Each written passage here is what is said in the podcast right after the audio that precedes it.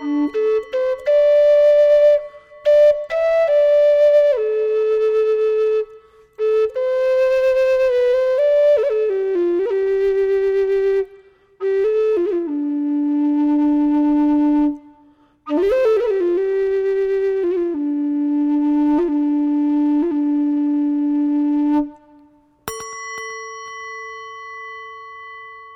are listening to A Quiet Mind.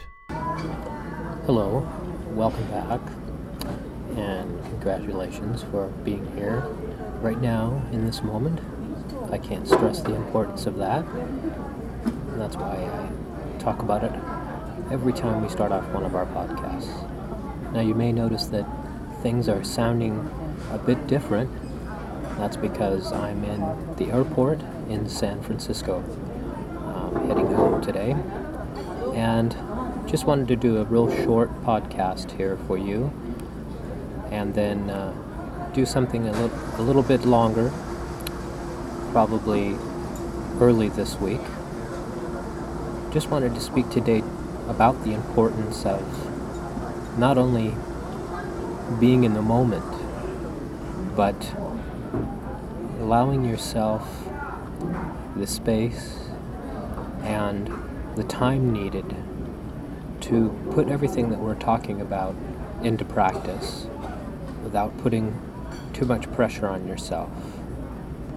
And also the importance of working on expressing to those around you how you feel about them.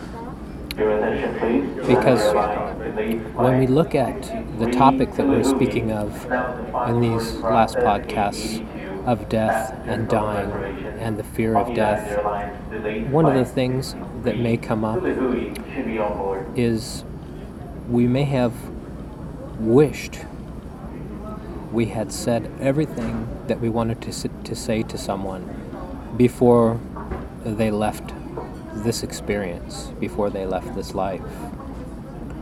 And we may be carrying with us unnecessary guilt because we did not express our feelings, that we may have had unresolved issues with this person.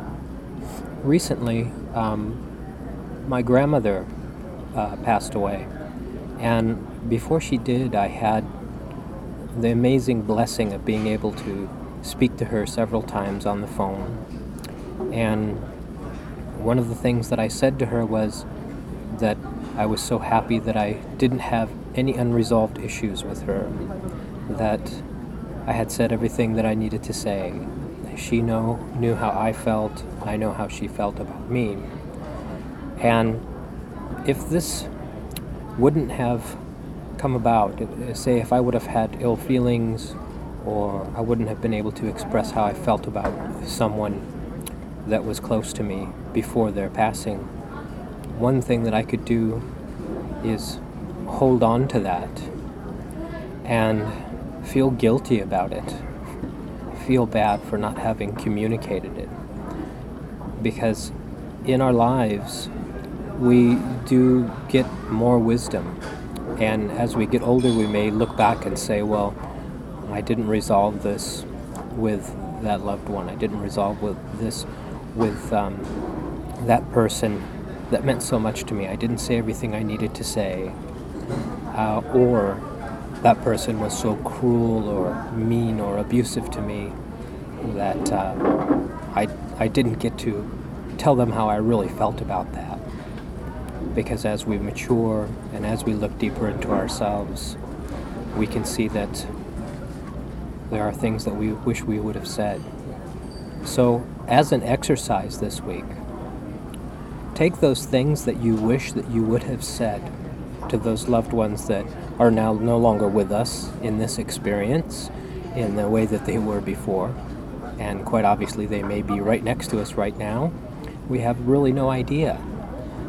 So, take a piece of paper or a pad of paper, depending upon how much you need to say, and just begin freely writing down everything that you wish you would have said to this person write it all down and try not to hold back. And maybe you might want to work with this for the entire week because things may come up as you reread it. Just work on this. Write down how um, you are feeling about it as well. And then once you are finished with this, take it and um, destroy it in any way that you see fit. And in this process, know that you are communicating everything that you need to say to that person. You may want to burn it, or you may want to uh, tear it up into little pieces, but as you're doing it, do it very consciously. And let those words go out to that person, wherever they may be right now. So, look for a little bit longer podcast within the next few days. I just felt that uh, I wanted to say a few things to you this weekend, like I always do. Well, thanks for listening.